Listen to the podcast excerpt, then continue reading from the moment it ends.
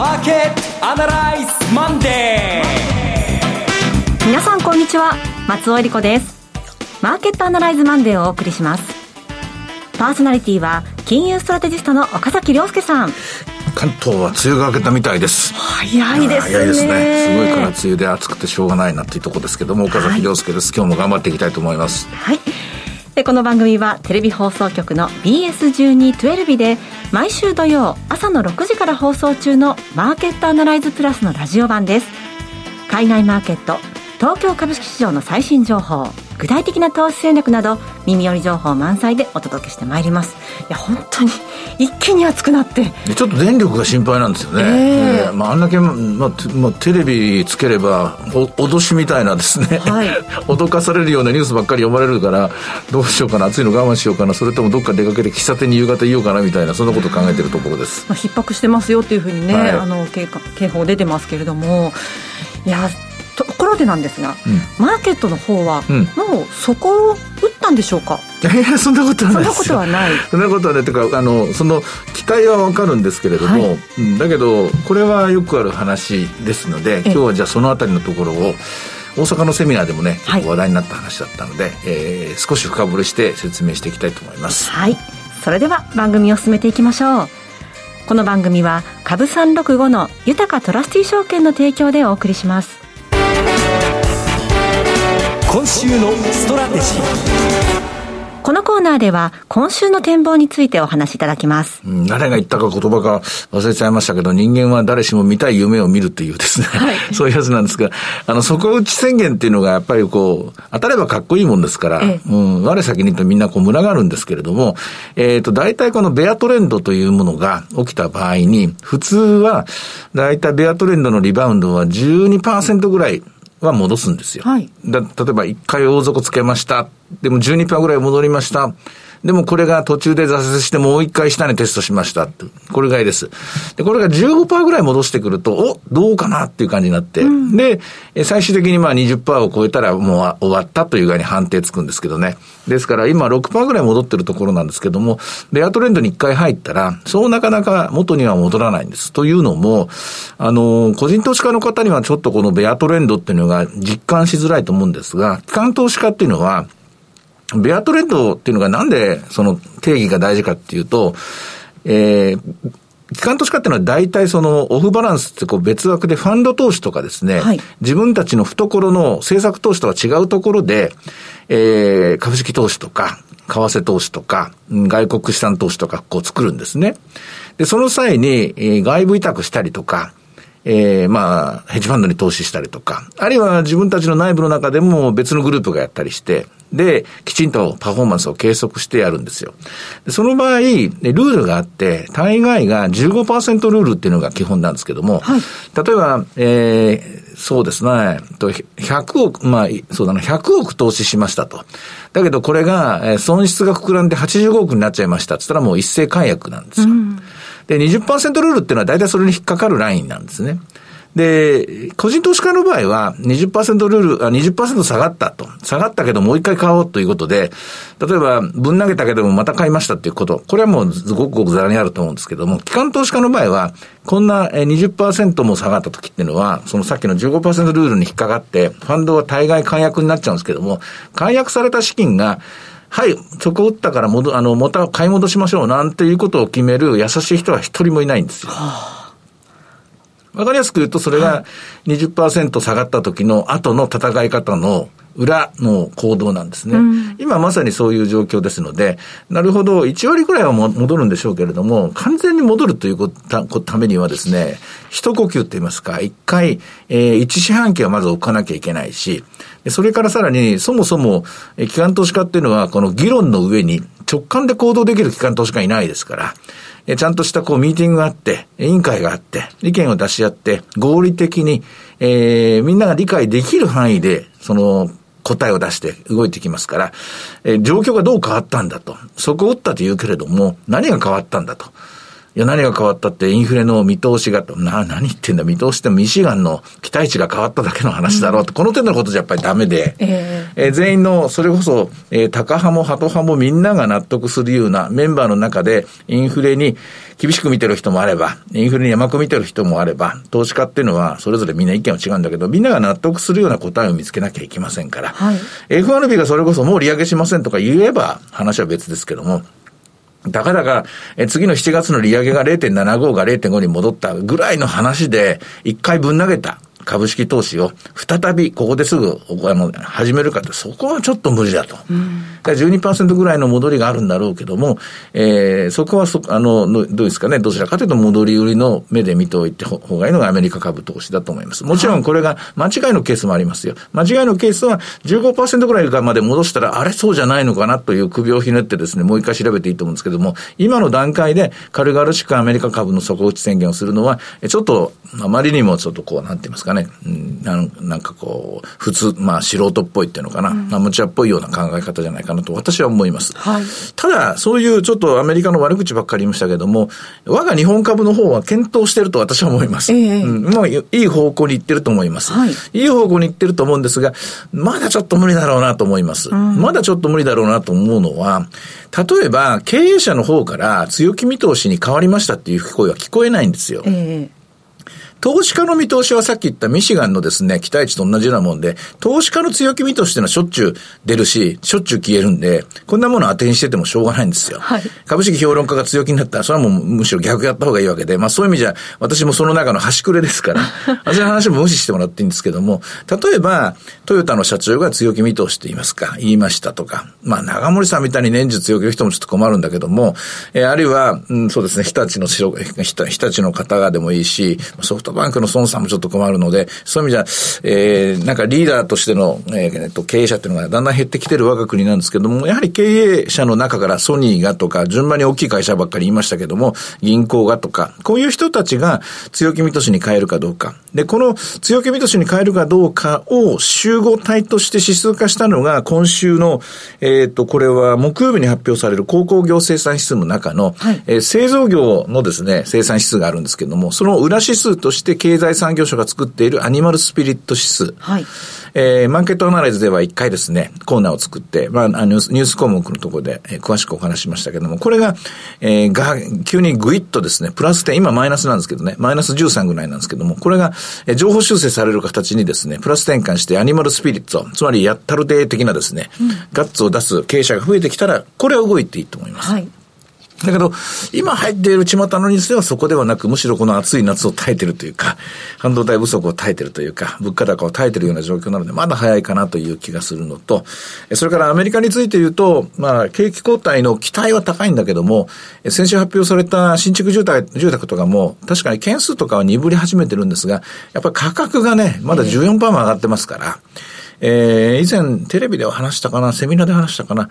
あの、結局のところ、あの、価格が強いっていうのは高くても買いたいという人がいるわけで、その高くても買いたいという人がいれば、そこに合わせて、これオークションみたいなもんですから、その高くても買いたいという人に合わせて住宅ローン金に決まってしまいますから。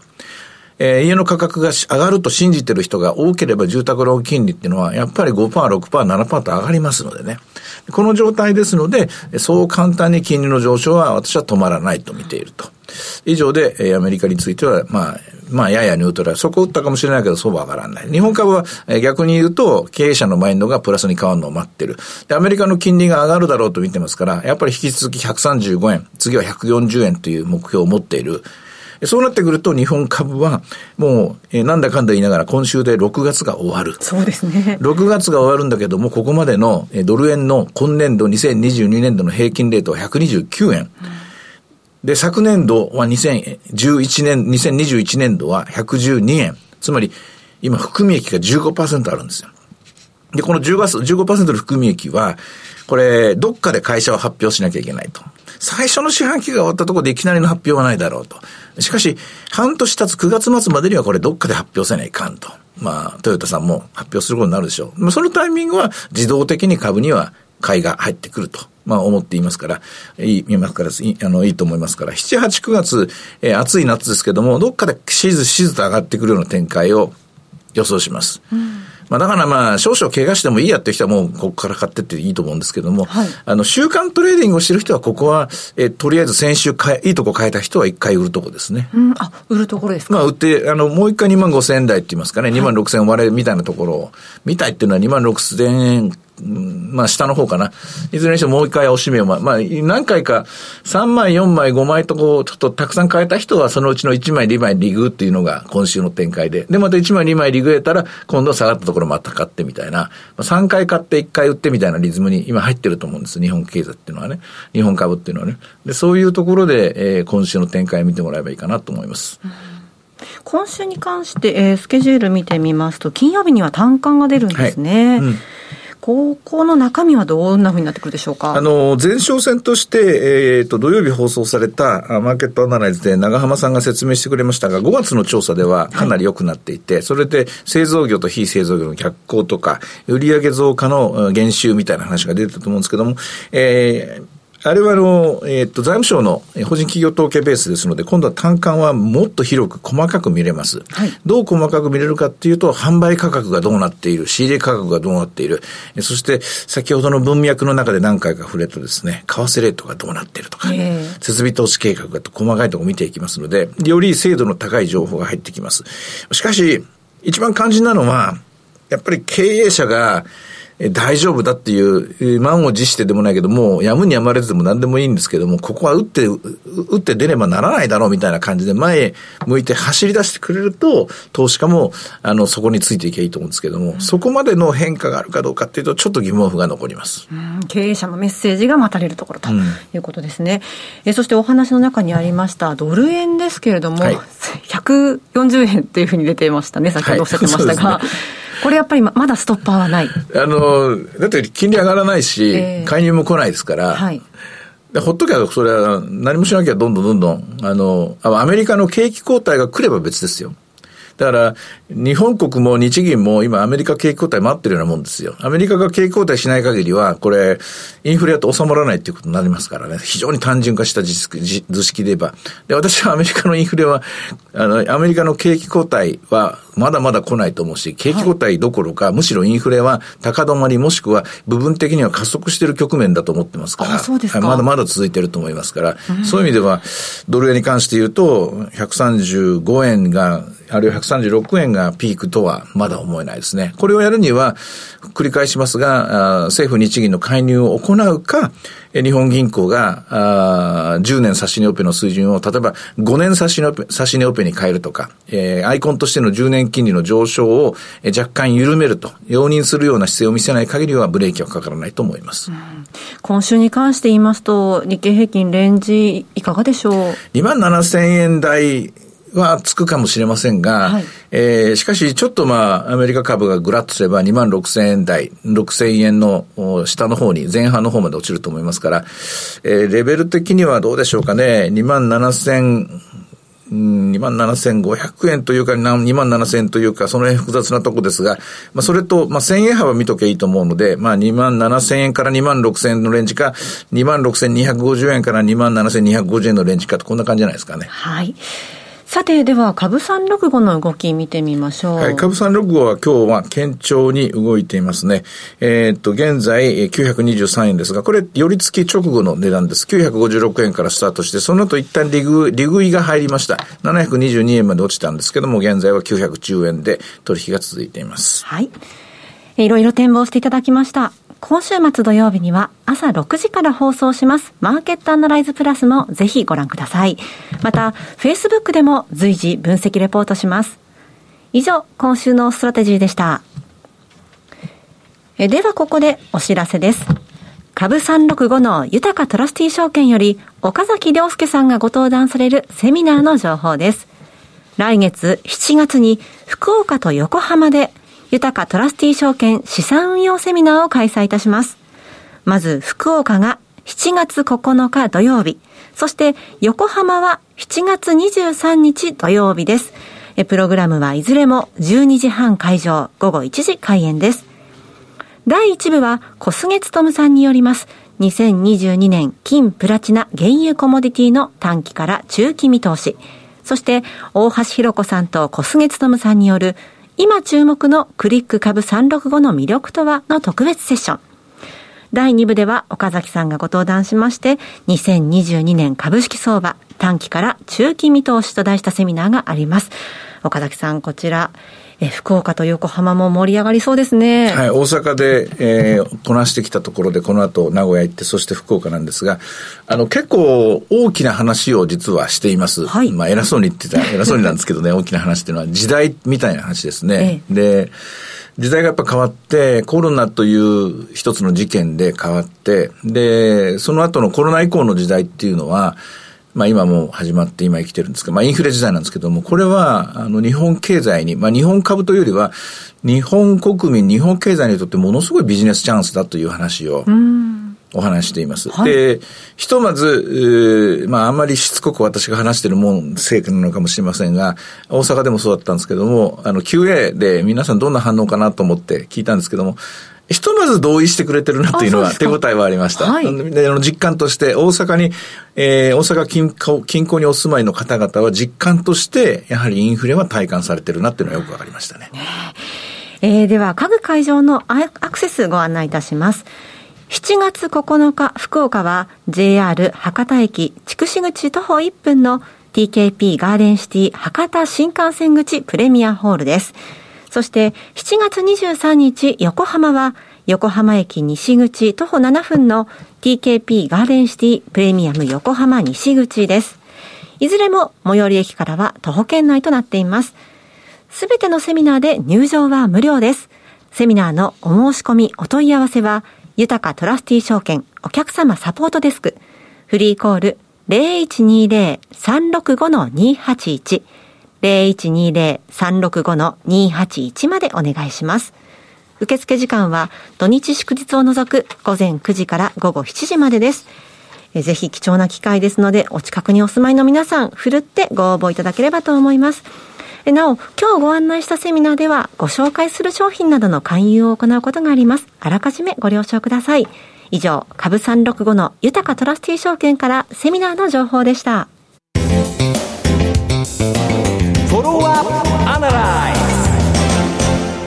さて、今週のこのコーナーでは、福眼経済塾のエミン・ユルマズさんに、株式市場と商品市場の見通しというテーマでお話を伺っていきます。エミンさん、今月もよろしくお願いいたします。よろしくお願いします。さて、最近の世界のマーケット状況、エミンさん、特にどんなところを注目されていますか？えーと、私はですね実は今年に入ってからかなりバリュー株のパフォーマンスが良くてですねこれ日米ともに一緒なんですけれども、はい。えーまあ、そこがそこに注目してまして実はですねこれって2001年以来だというですね、えー、ことで、えー、つまりじゃあ2001年に何が起きてたのかということを考えてみると IT バブルの崩壊ですよね、はい。えー、つまり実は今回も同じようなことが今発生していて、えー、今年に入ってからあのアメリカの、まあ、IT 株あのハイテクそして GAFA を含むですね、えー、全部パフォーマンスが悪くて一方でですね例えば今低成長のですね株が例えばエクソンだったりとかあのメルクだったりとか、まあ、いわゆる薬品ディフェンシブ系が非常にいいんですよね、はい、でその象徴がですねラッセル・タウザント・バリュー・インデックスっていうのがあります、えー、これがですね実は年初来で今あのマイナス12%なんですけれどもでもあのラッセル・タウザントグロースインデックスってマイナス25%なんですよ。つまり悪い株がグロース株を13%もアウトパフォームしているっていうのはこれ2001年以来ですね。えつまりマーケットの,、まあ、あのランドスケープっていうかマーケットシフトが今起きているのでそこに皆さんが気づいてそれに合わせてちょっと投資をしないと難しいかなとつまり今までの感覚特にですねこのコロナバブル以降のですね感覚でちょっと投資すると失敗しがちなので、うんまあ、そこはぜひ、まあ、日本はバリー株が多いので、えー、このタイミングっていうのは、えー、一つ日本株にも追い風になるのかなって気はします。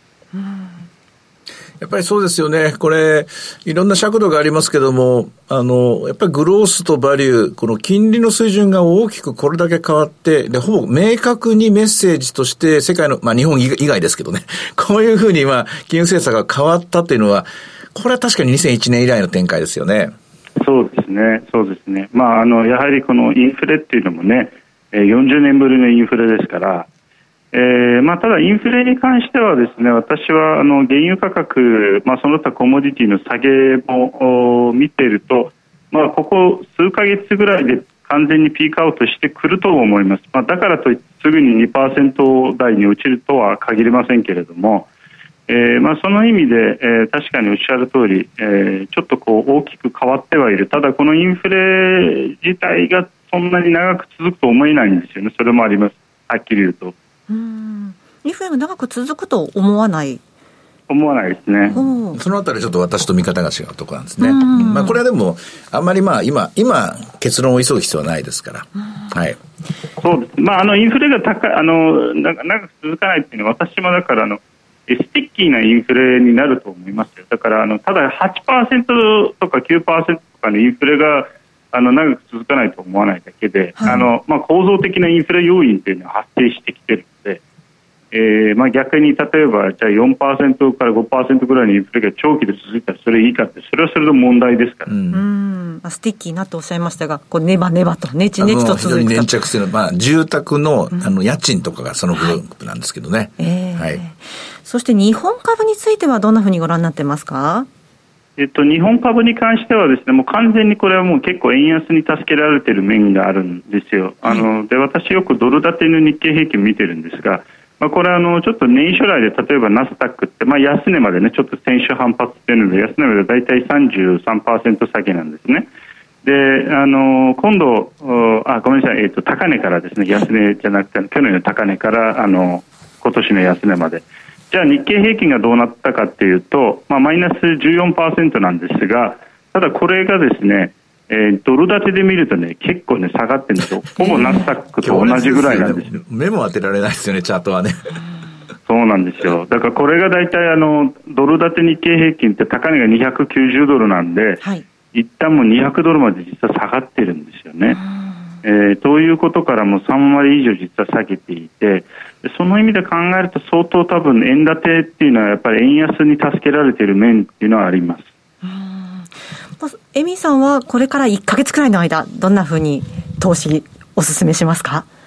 まあ、やはり私はこの、まあ、マーケットが変わっているということをまず認識した上で、はい、あの低 PBR のですね高配当のえバリー株をあの、まあ、選んでいった方がいいのかなというふうに思いますし、もう一つは、えーまあ、ちょっとコモディティはですねあのあの非常に難しいその、えーまあ、時期に入ったのかなと、まあ、つまり多分乱高下は続きそうですがあの今までのように強気でずっと上昇していくっていうのも難しいので、まあ、ちょっとコモディティ投資は気をつけた方がいいっていう感じはします。はいえー、今週のこのコーナー、福眼経済塾のエミー・イルマズさんにお話を伺いました。エミーさん、今日もありがとうございました。ありがとうございました。ありがとうございました。日本株、そろそろ。あの、嫌な言い方ですけども、はい、発展途上国の中に日本株入れたら、すごい魅力的ですよ。わかりやすく言うとね。悲しいかなというところもあります、ね、悲しいけども、はい、そこからやり直していいんじゃないかと思いますけどね。はい。さて、マーケットアナライズマンデーはそろそろお別れの時間です。ここまでのお話は岡崎亮介とそして松尾恵理子でお送りしましたそれでは今日はこの辺で失礼いたしますさようならこの番組は株三六五の豊かトラスティ証券の提供でお送りしました。